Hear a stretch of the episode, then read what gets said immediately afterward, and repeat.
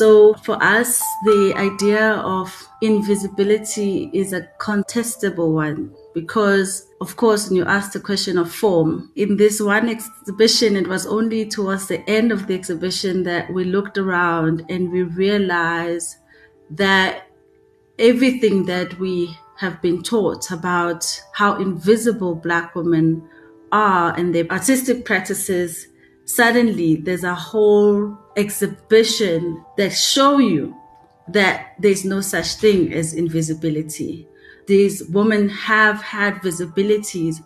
What hasn't happened is how we account for this visibility in writing in the public imagination. Welcome to the latest podcast in our Arts Research Africa dialogue series. These dialogues are intended to stimulate practice, enable research, and inspire collective engagement around the question of artistic research in Africa. I'm Prof. Christo Doherty, the head of artistic research in the Wits School of Arts. In this dialogue, I'll be speaking to Dr. Portia Malatjie and Nontobeko Ntombela, the curators of When Rain Clouds Gather, an important new exhibition at the Norval Foundation in Cape Town. The exhibition is a reflection on the influential and often unacknowledged contribution of black women to South African art history in the 20th century. Covering the period from 1940 to the year 2000, the exhibition stages a cross generational communion of 40 black woman artists from early modernism to the contemporary period in South Africa. Portia is a senior lecturer in visual cultures at the Michaelis School of Fine Arts, University of Cape Town. She's also adjunct curator of Africa and African diaspora at the Hyundai Tate Research Centre at the Tate Modern in London and is adjunct curator at the Norval Foundation in Cape Town. She has a PhD in visual culture from Goldsmiths College in London and an MA in history of art and a BA in fine arts from Wits University. Nontobeko is a lecturer and head of the history of art department in the Wits School of Arts at Wits. She has a BA and an MA in fine arts from Wits and is currently completing her PhD at UCT. Previously, she was curator of the contemporary collection at the Johannesburg Art Gallery, and before that was curator at the Durban Institute of Technology Art Gallery. In this discussion, we explore the curatorial tools and strategies that Portia Nontobeko deployed in this ambitious undertaking to disrupt existing categories of classification while creating a space to contest the erasure of work by black women artists in South African art history. We also discuss the challenge of understanding curation itself as a form of creative practice and its importance as a means of making previously suppressed work visible and comprehensible to new audiences.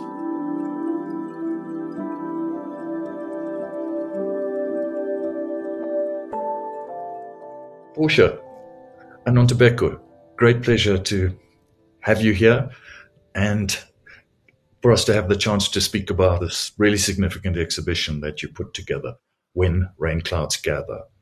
And before we get into the exhibition and the way that you've used medium and design to develop your ideas and your understanding around Black woman artists and South African art history, can I ask you just to talk about your personal trajectories? What brought you to work together on this project? Portia. First of all, thank you so much for the invitation. It's always such a great pleasure to be able to speak about the exhibition, not only from our point of views as the curators, but because of the visibility it actually gives the work and the artists in the exhibition. So thank you very much for the invitation. So Nonto and I always speak about how our interests in Black women's artistic practices have always sort of been similar and how that has appeared in both our respective works for a very long time, for over a decade. For instance, I did my master's on sort of Black feminist artistic practices, although that was with the focus on more contemporary practices. Prior to that moment, and even after, there's obviously been an acknowledgement of the invisibilization of Black women's practices, especially in South Africa's art history. And in those moments that visibility is offered, it's often offered in an incredibly suspect and dubious way.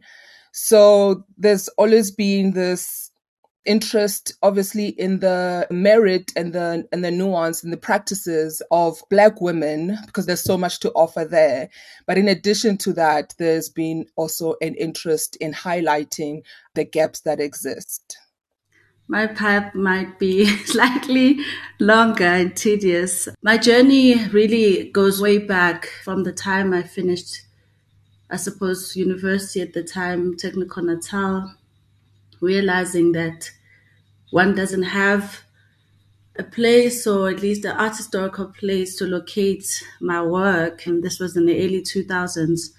And being interested in locating my own practice as a Black woman artist then and emerging curator.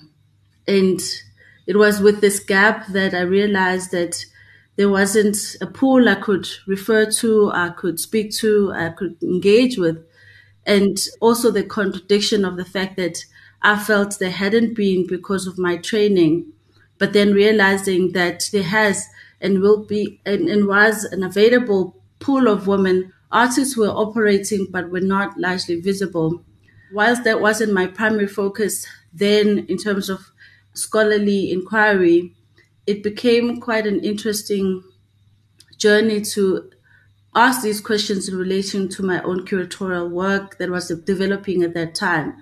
So over the many years, up until the point where I began a master's dissertation, I realized that I'm interested in asking questions that engage what kind of visibilities Black women artists or Black women practitioners in the arts have to really discover the potential of really making this a space of critical thinking, of scholarly work, of, of curatorial work. And I suppose 10 years is one concentrated moment where that has been visible curatorially and scholarly. But it has been a question, I suppose, that one is always asking from the time you are entering university and into the workspace. So, how did you approach the curation of this exhibition? You talk about using specific curatorial tools, and I understand the actual work of curation was at least three years, and you had some battles with access to works with collectors who weren't very cooperative in allowing you to use the works. How did you, as curators, approach what seems to be such a wide open topic since black woman artists have been largely invisible to South African art history? So you were having to do a lot of original investigation and discovery in the process of the curation. I'm, I'm fascinated to hear how you approached that and what sort of challenges you had to overcome there are obviously a lot of beautiful, more intentional curatorial decisions and tools that we implemented. However, you know, we're speaking about invisibilized Black women's histories. There are also sort of invisibilized and unavoidable strategies that Black women curators working, firstly, with this kind of generational and for us spiritual content and secondly, in the context of a largely white institution with colonial foundations and hauntings, which could be the case with obviously any other museum or, or museum like structure. So there's a particular sort of repetitious and continuous negotiation that is both incredibly laborious and, of course, angering and an incredibly waste of time that that is imposed on us as a strategy and these negotiations might include, for instance, like having to validate our presence in the institution, having to validate the importance of the exhibition and the content that we are working with, having to sort of aggressively persuade and reassure, you know, the institution of our worth and the worth of the work that we are doing. So it's obviously a lot of like emotional and and physical labor that even before dealing with the actual curation and whatever strategies we feel the work requires, there's this other added strategy that is a kind of imposition. It was on us, and I, now suspect is often the case with a lot of Black women curators.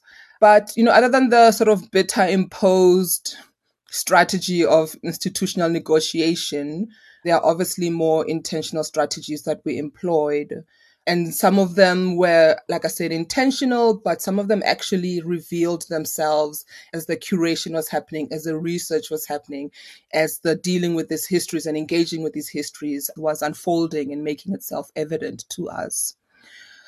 The very beginning was scrounging around our own archives. It was important to have a multi-pronged, a multi-modal form of doing this research. Our own experiences obviously determine this. We've done projects before, so it's a build on to the research that we've been doing, I suppose, our entire artistic careers from books that we go to with suspicion and the necessary for suspicion, and particularly in how we owe to the many voices that have echoed and bemoaned misrepresentation.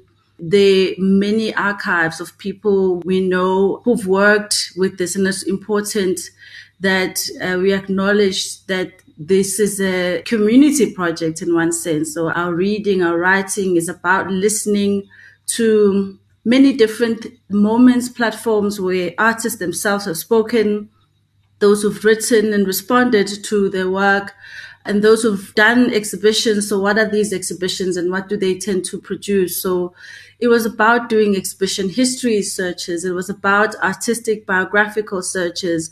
It was about looking at the available written text that has had us asking questions for a number of years. It was about having those very important, intimate conversations with artists we consider our elders. You know, we had many conversations with the artists that we have on show, which from those conversations led us to other artists that are not uh, readily available in text and published information.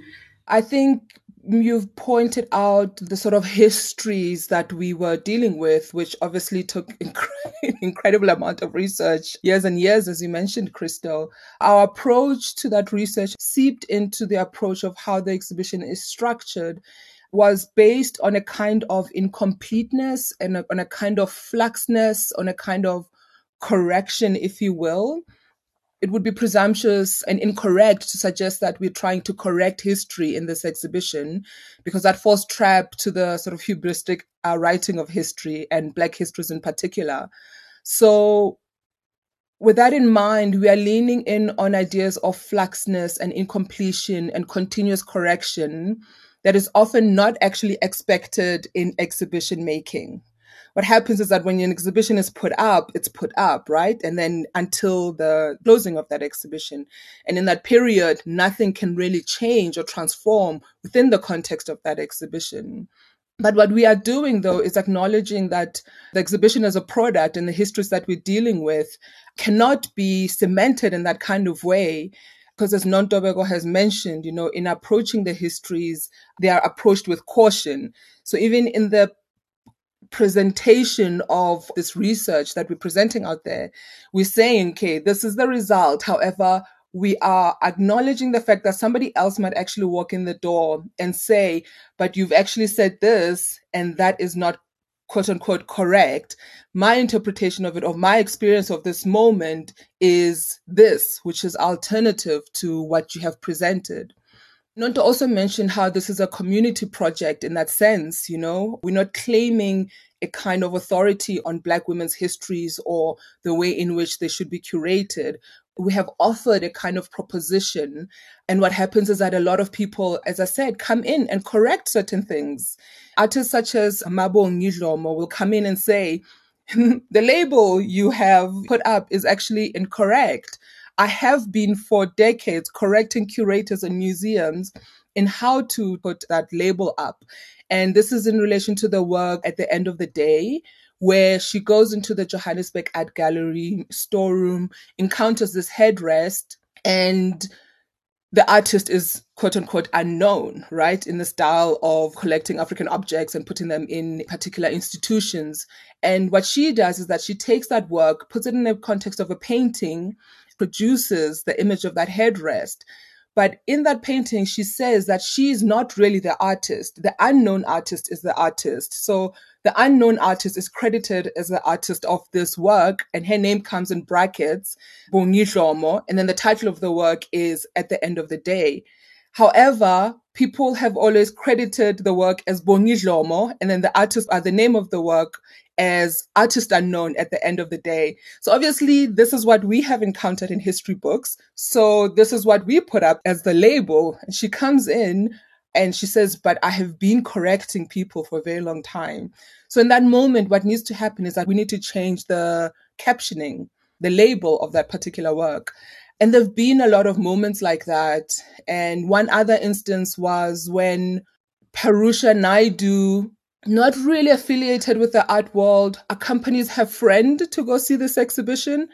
And in one of the rooms where we contextualize sort of the historical positioning of these women in South Africa's history, you know, she encounters a book cover with her with her grandmother's image on it we obviously don't know who the grandmother is. We don't have that information. She goes on Instagram and says, My grandmother's in this exhibition, and yet she's not really credited.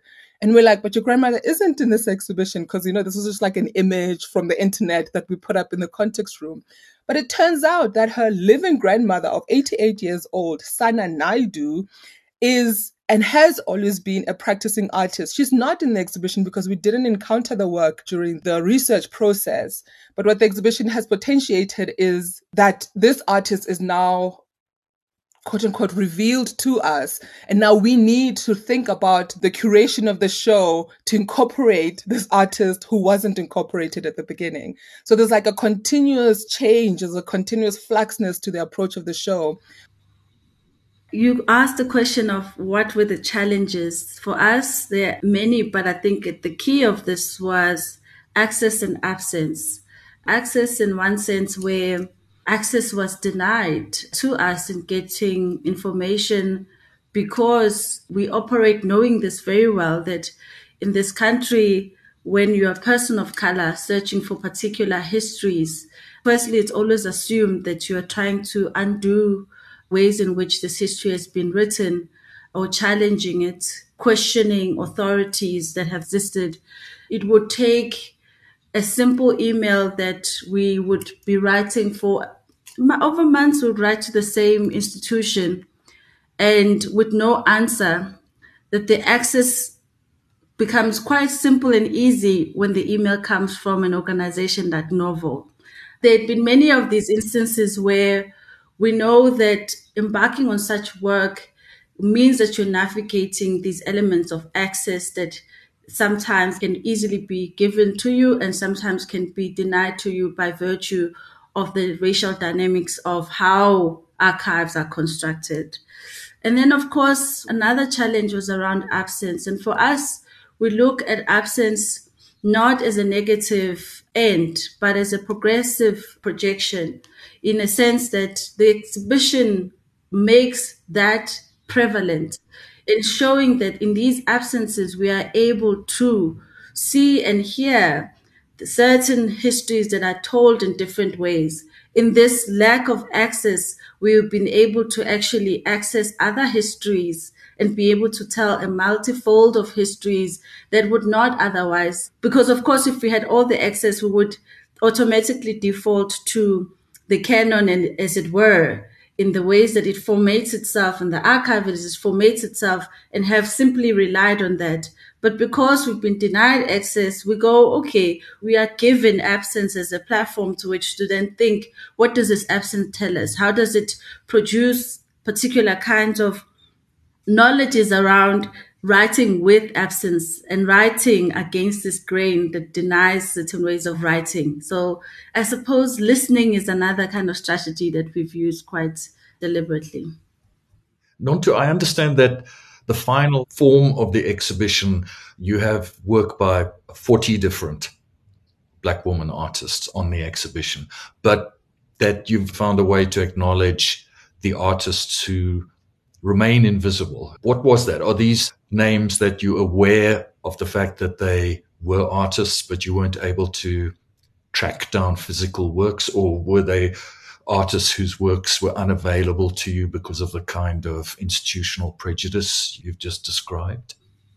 It's important, I think, to name, and I will name some of the artists that we've been privileged to access their works in one of the things that we acknowledge about the kind of exhibition the stars is that with the many you sit with a plethora of women artists whose name appears and we hope that through this exhibition certainly names of artists that have largely been unknown get to be seen get to be read get to be remembered. And there are names that i might miss here because documents keeps growing. So selina baloyi edith bugani rose buthelezi dudu Cele, Valerie Desmond, Bongi Dlomo, Patience Lamini, Emilia, Faiza Galdari, Josephina Gesa, Bina Gumete, Francina Mahala, Bongi Kasiki, Noria Mabasa,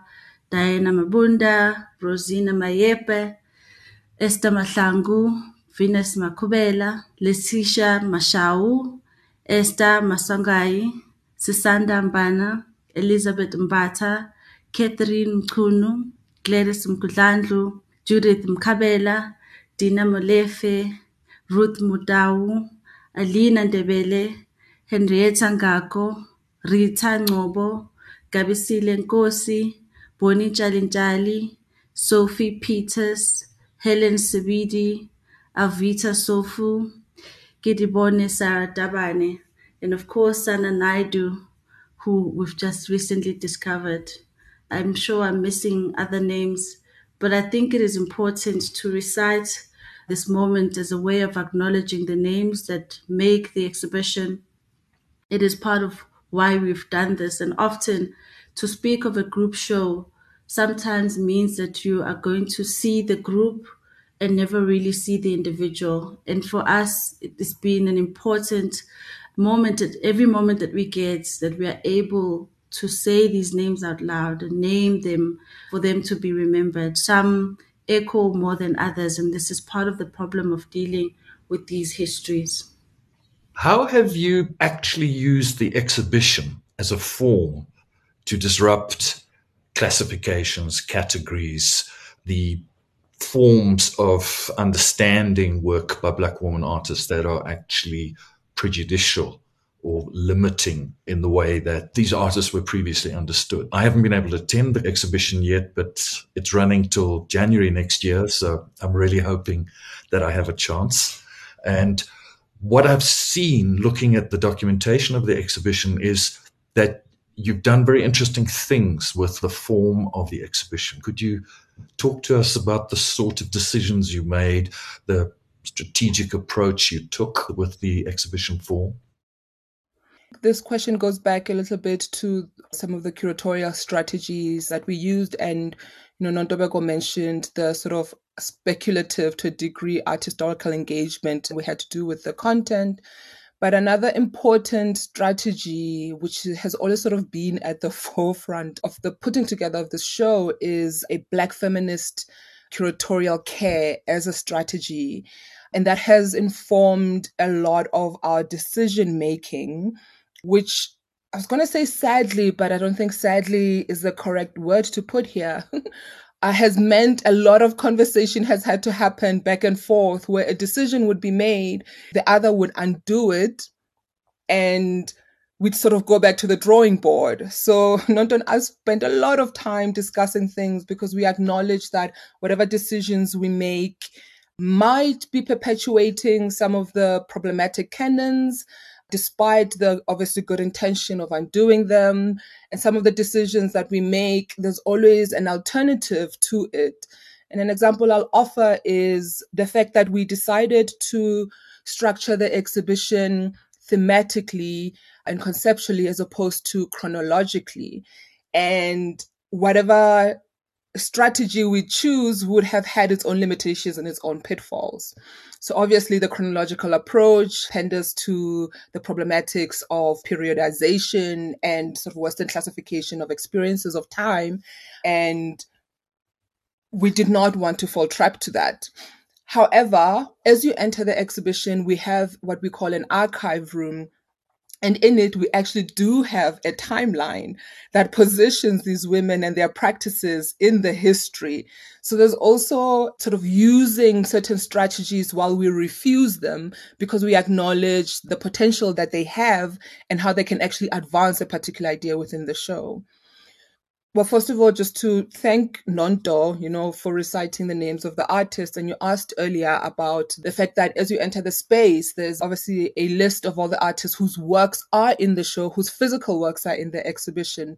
And then there's also a list of artists whose works we were either unable to find, we couldn't find traces of them, or we were able to source in public institutions but couldn't loan because maybe they were already committed to another exhibition.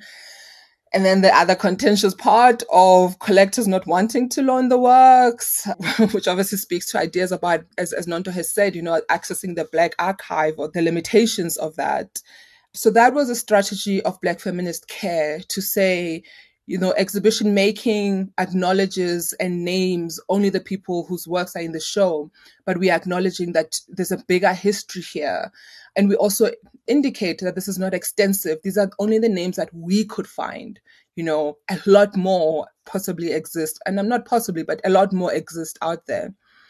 But in the structuring of the different sections, you know, the first encounter you have is sort of the political intervention room where we are acknowledging the fact that you know black women have been always participants in political movements and in activism not only as somebody's partner or somebody's mother but have been at the forefront of activistic action.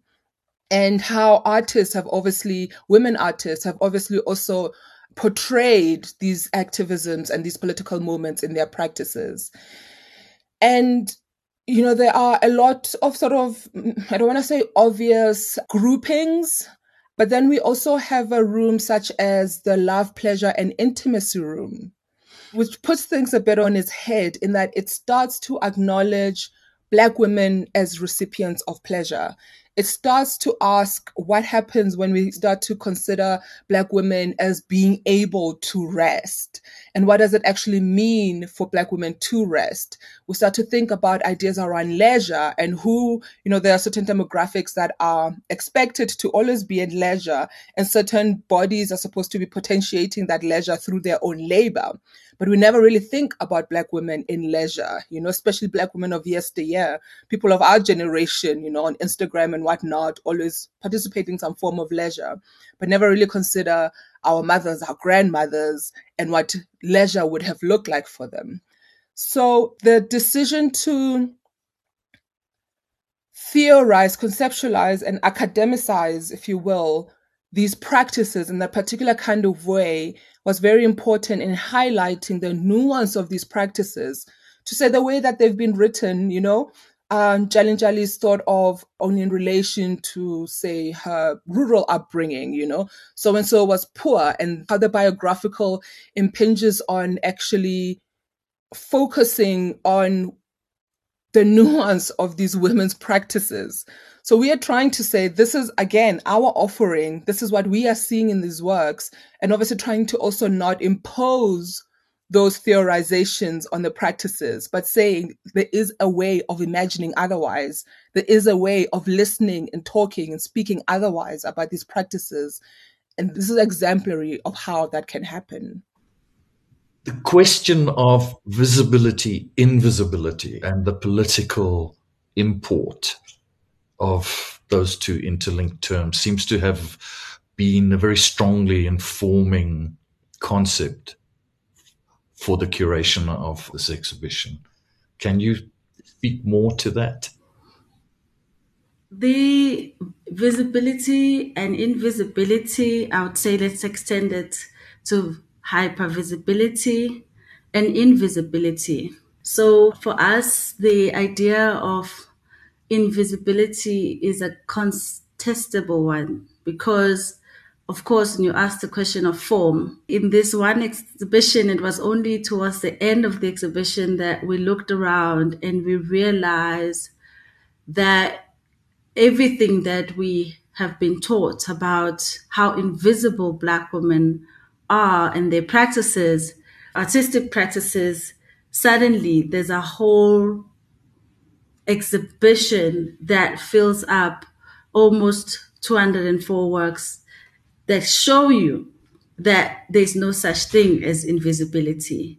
These women have had visibilities.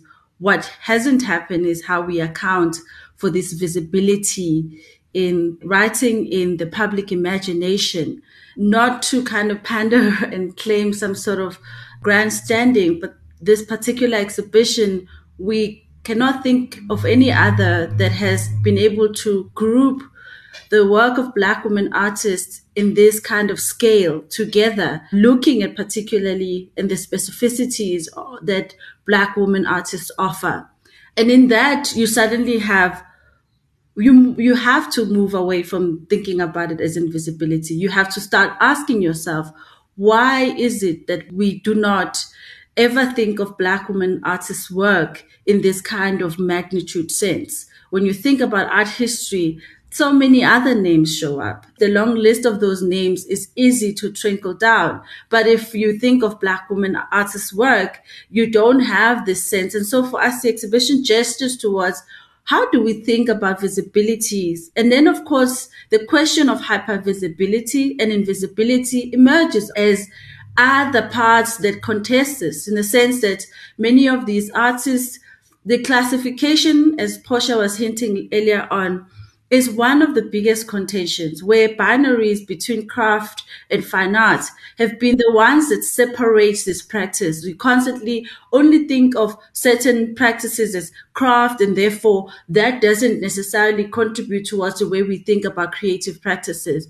When we think about activism as an additional sort of area that we've discovered has been missing in this conversation, you suddenly see a whole lot of artists that haven't been accounted because their work was either in pamphlets, in publications that for activist practices that didn't really show up in exhibitions of a fine art nature.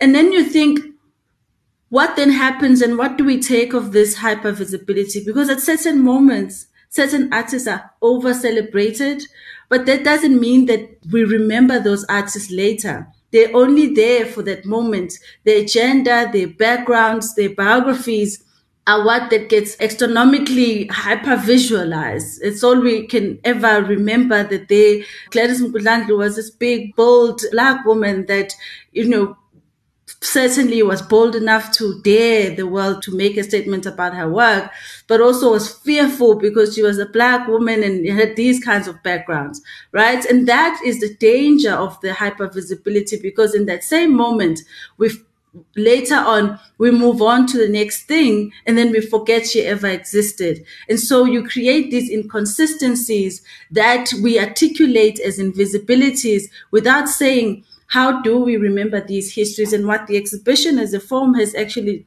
then said? Here's a plethora of production and we need to contend with it and we need to contend with its space in art history. So how do we bring this back and not forget this moment that when we put these works together, when we debunk these classifications, what kind of practice do we actually end up with?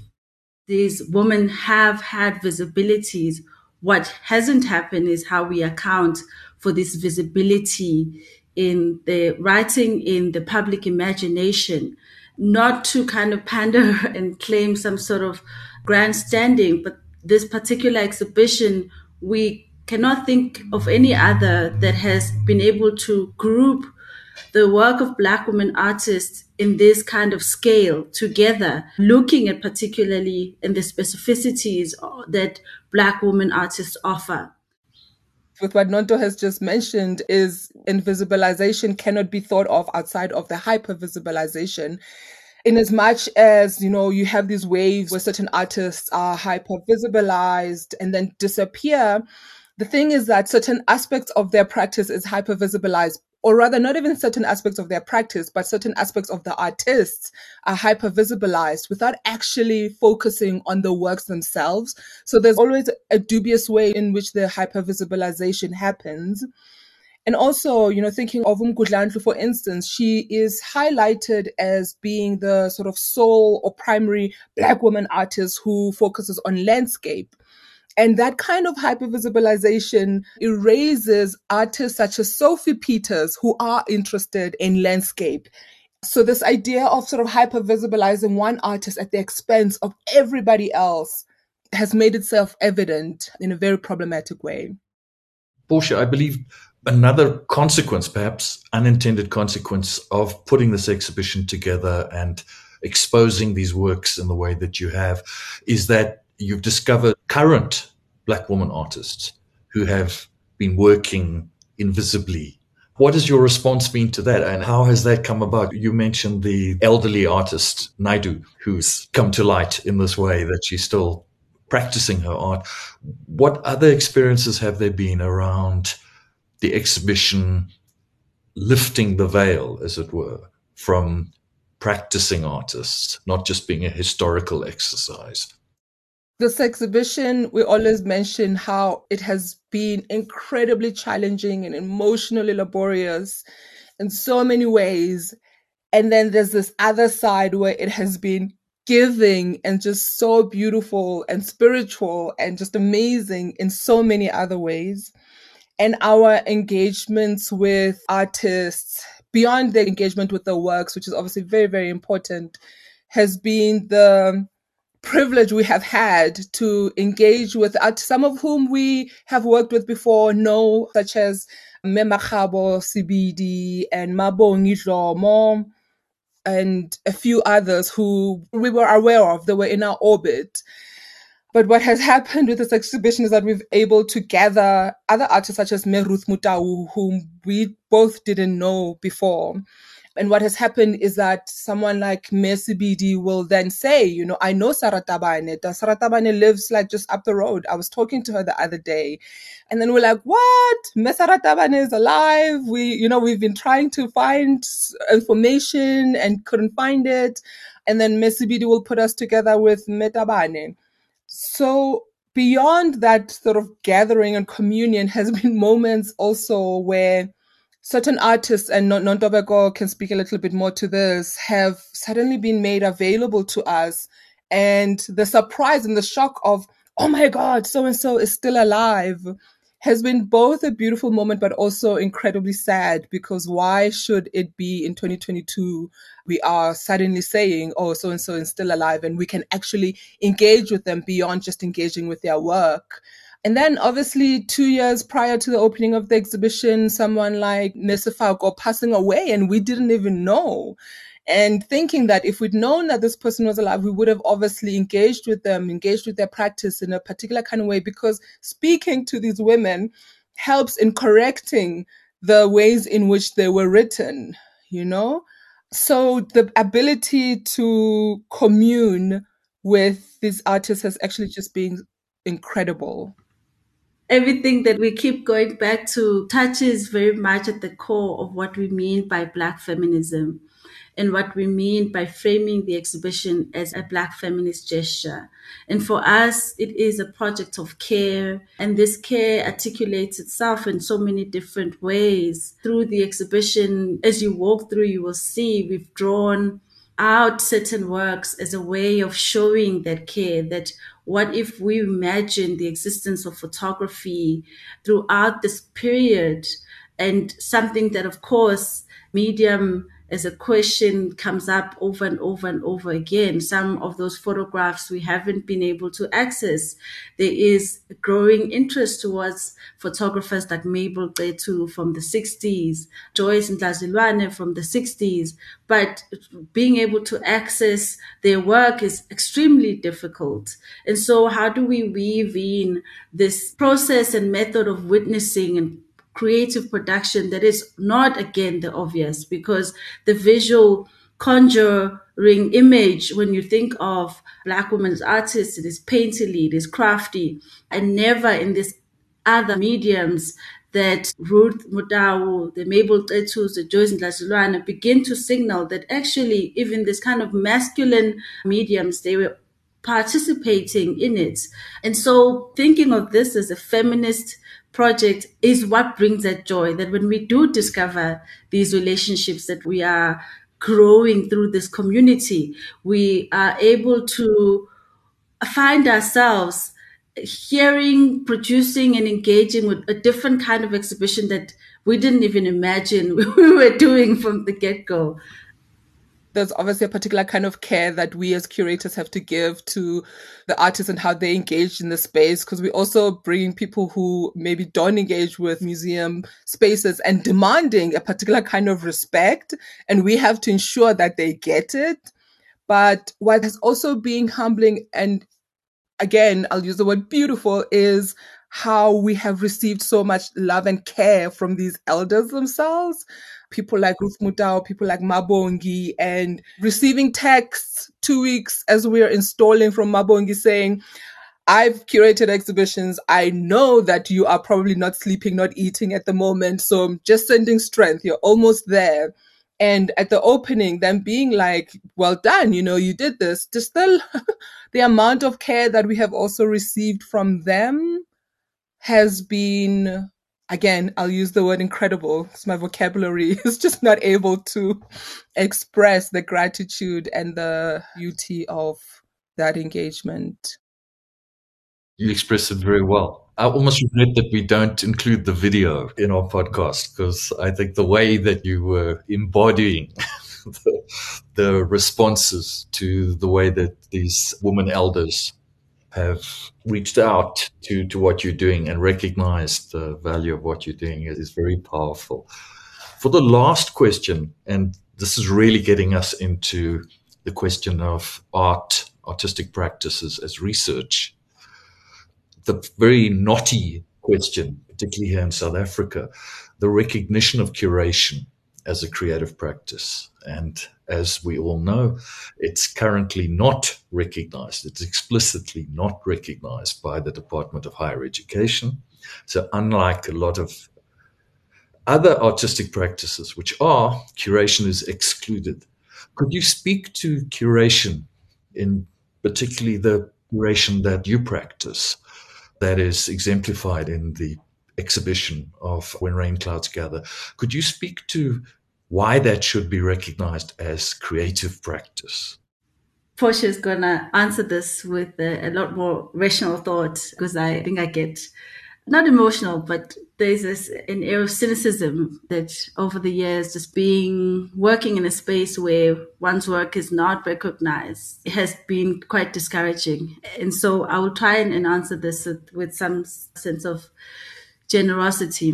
That in one sense, of course, the discipline of curating is an emergent one as a discipline in and of itself. And excitingly, it has been so captured in the public imagination that, of course, today almost everyone uses this word curate, I curate my clothes, I curate my desk, I curate uh, DJs, are curating, that it has become an everyday. The sad thing about that is that, of course, it then has meant that it is so every day people don't see it as a discipline in and of itself. And the paradox of looking at curating as something that industrially or the ecology of the art market somehow is a profitable structure or nature of thing is incorrect. But besides the, the kind of ways in which the, the higher education is looking at this form, it hasn't dampened the way that we continue to work because fundamentally, many of us are trained from the artistic world. So our sensibility to space, to using exhibitions as ways of thinking scholarly, conceptually, intellectually, has been very fundamental to the way that we work. So as I think of myself, my work as a curator, as an extension of my creative practice, it really permeates to everything that I do, both from the classroom environment and to the projects. And often we speak uh, with my colleagues that without the curatorial work, without the conceptual work, without the scholarship that you hold, what you teach in the classroom is very devoid of practice. And so for me, for the longest time, these exhibitions that I've done without acknowledgement within the institution have been the place and the source of a resource for me to have teaching content and have been fundamental in the way that I think about the site and the space where knowledge and practice has a place and an, an intersecting moment.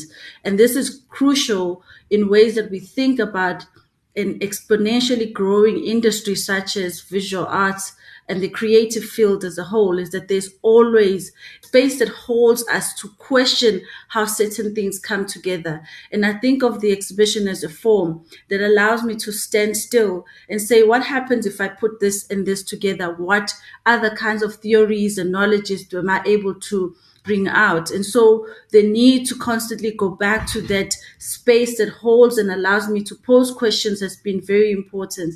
This particular exhibition, in fact, as we were building it, for me, it was content and form that was going to go back into the classroom. The course that I've been teaching, writing art histories, has been the core of how I framed ways that we think about object biography. So this course is centered around how do you study an artwork to engage with the broader history of not only the artists, of the practice in which they made that work, the particular moments, the industries, location, the exhibitions that made that possible. And so taking this exhibition as a site in which new artists are able to come back into the classroom has been no brainer. This is the reason why we go and curate is that we discover new knowledges that we're able to bring back. We talk about decolonizing the classroom. We talk about decolonialists aesthetics and thinking about decoloniality within the education sector. The doing means that we're almost doing the double work. We have to kind of be in the practice to know how to shift what it is that we're teaching. I found myself in Sandrina in Rorke's Drift with students going to meet some of the artists we hadn't been able to meet in person and interview towards both the catalog and to the exhibition and back to the content the students are examining in the classroom. And that for me is what feeds my heart. It really makes me joyful that students who can see in practice what it means that you're doing research that you can apply, not theoretically, not going and finding the books because those books are not readily available. So off we went a weekend and we found amazing artist Elizabeth Mbatha was there ready for us to interview her. And students were then able to really pose different questions. We're able to say, what kind of theories are you able to generate that isn't written? Because a large part of Elizabeth Mbatha's work is written biographically. Oh, she loved birds. She produced these ceramic pieces that were interesting. And that's all we have. And so the student is now faced with a very difficult question because she now has to produce new theories of thinking about Elizabeth Mbatha's work. So that for me illustrates what curating potentiates in ways that we are thinking about teaching and learning. It potentiates the way that we're thinking about practice and the possibilities of writing our own histories differently. It does seem that in our context, South Africa, Africa, in context of decolonizing knowledge, decolonizing existing art histories, the curator has a particularly important role to play in a way that maybe the individual artists aren't empowered to play quite such a role. What are your thoughts again on this question of the recognition of curation as not just an intellectual task, but as a creative practice?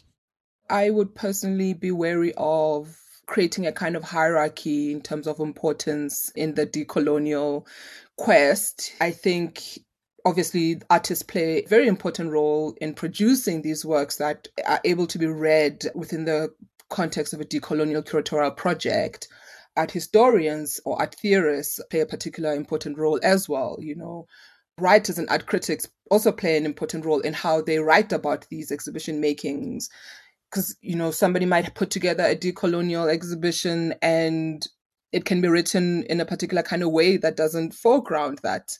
So i do think that we all play a role that contributes to the entirety of this quest and curatorial practice is also at the center of that you know in as much as all the others are at the center of that which is why it's a bit of a sore point that you know curation does not get acknowledged as both creative practice but also research practice. Like we said not and i spent years doing the labor of you know it's not just the final product that should be acknowledged. Like there is a lot of labor that goes into realizing this this kind of project. To also mention what Nonto said, you know, there is with my practice as well a cyclical way in which I practice as well, in that the curation might inform the research, which might inform writing, which informs teaching, which informs research. So there's just like a cyclical way in which the practice is realized, which cannot be divorced from the merit of the work that we do. And I don't mean us individually, I just mean as curators. But just also talking about the challenges of understanding curation, I think that there's also or more importantly, a challenge with accepting different forms of curatorial practices. You know, when Rain Clouds Gather, Black South African Women Artists, 1940 to 2000, is very much a formal, normative piece of curatorial work, right? And Nonto and I felt that that is what the project needed and necessitated. But there obviously are the more conceptual ways of understanding curatorial practice and there's sometimes no space to accept those newer, less formal forms or formal settings. And conversely, you find that the more conceptual forms of approaching curatorial practices look down on or do not find the merit in the more traditional form. So the minute we start to get boggled down in which form is better, which form should be appreciated more, which form does more, is we don't really get the chance to appreciate how these different approaches to curatorial practices, which don't always necessarily end in an exhibition product per se. The minute we start to get boggled down in the hierarchy of these different forms, then we actually miss opportunity to appreciate what they all contribute to the pool. For listeners who are interested in this exhibition but unable to get to Cape Town, I believe you are working on the catalogue. Can you tell us anything about the progress with the catalog, when we can expect that? Before Portia answers the question on the catalog, and this is partially a response to the catalog, I wanted to cite what might be important for people to know the way that the exhibition designs itself, and hopefully this gets translated into the catalog as we think and produce it. It was important to think there are 10 proposals in the exhibition. In these proposals, how do we think of archives? How do we think of the political role that women played or have commented on politics that were happening at that time?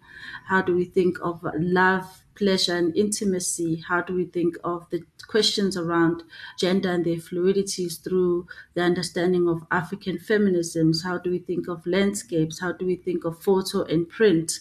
How do we think of gestures towards aspirations in the way that we've thought about Esther Mahlangu's work? How do we think of spirituality and religion and, and the conflations of these two things?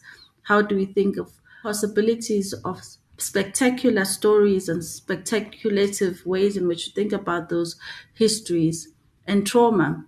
And why I'm mentioning that is that these are things that we hope can be carried through into the catalog and the gestures and how do we translate the exhibition and the way that we've designed it into the catalogs and how people can still see the catalog as another curatorial space. How do we think about that translation of the exhibition and the catalog being another curatorial space? And maybe then Portia can come in and say more about where we are with the catalog. Mike, you. So just to say that, you know, we've obviously not done our working on this collaboratively, which we are obviously thinking of as a co-curatorship, but we are also thinking of co-curatorship in a broader sense in that there's a huge community of women of color that we have been able to contact and draw from in the realization of the project you know in speaking about particular moments around islam not and i are not too familiar with the religion we can call on a particular community member who is able to direct us in our conceptualization of certain things and that obviously extends to the catalog in that we are acknowledging that there's a community of black and brown or women of color out there who are able to bring their own perspectives to what we have offered. And we've invited a number of them who've contributed incredibly different texts. You know, the mandate was, could you touch on this? The approaches have been so different and contribute to different aspects of thinking about Black women's creative practices, uh, both historically and in the contemporary moment. The catalog is in production. It's quite a monumental task, which is why it hasn't come out yet. But definitely by the end of the year, we'll have the physical copy. I should mention that Nontobeko and I are incredibly different people with different approaches, which has, I think, serviced the project in a very good way. For instance, I was like, the catalog needs to come out very quickly, you know, and Nonto had to calm me down a little bit and say, no, Portia, the catalog has to be done right. So if that means that it comes a bit later on in the exhibition, then that's what needs to happen, you know? So we are taking time to ensure that it represents different ways of thinking about Black women's practices. It represents the many different women and their products that we have encountered. And obviously, just mentioning the fact that this is a Black feminist care work, there are moments of, you know, we can't just do things in a normative kind of way, whether it is the engagement with how works are put in the catalog or how we give feedback to the writers. So the catalog is in production and will be coming out in the next few months. But what the catalog and the exhibition does is obviously look at a number of black women artists. We we say 40 as a number, but it changes a lot. We are acknowledging that we have obviously offered a product that clamps the women together. And the danger of that is then that individual practices don't get acknowledged. So we are trying to find ways of ensuring that those individual practices are actually focused on. And we are having a symposium in October where we're inviting a number of academics to sort of draw on one or two practices that maybe have not actually been theorized in depth in the past. I'm very glad to hear about that. And it seems one advantage of producing the catalog towards the end of the exhibition's run is that you draw on the lessons that have been learnt from presenting the exhibition and as you've described the interactions you've had with artists with black women with the broader public around the exhibition and the way that you've curated it.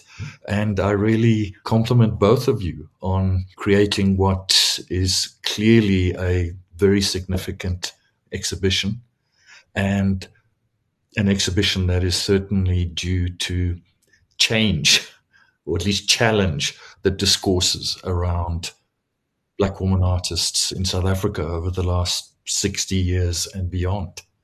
So thank you very much for giving the time. And just a reminder to all our listeners that the exhibition runs until the 9th of January 2023. So if you can get down to Cape Town, it's definitely something that should be on your agenda. So, Portia, Nontobeko, well done, and thank you very much for the time.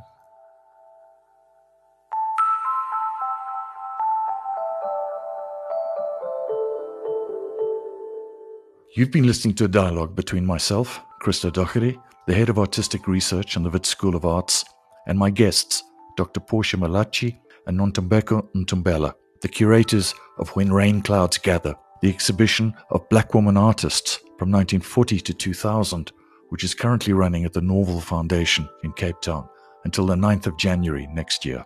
This podcast was hosted and produced by myself, with technical production by Elmer Schutz. It was funded by the Mellon Foundation as part of their support for the Arts Research Africa project in the Wits School of Arts, University of the Witwatersrand, Johannesburg, South Africa. The music for this podcast was composed and recorded by Leroy Zvier and is used under a Creative Commons license.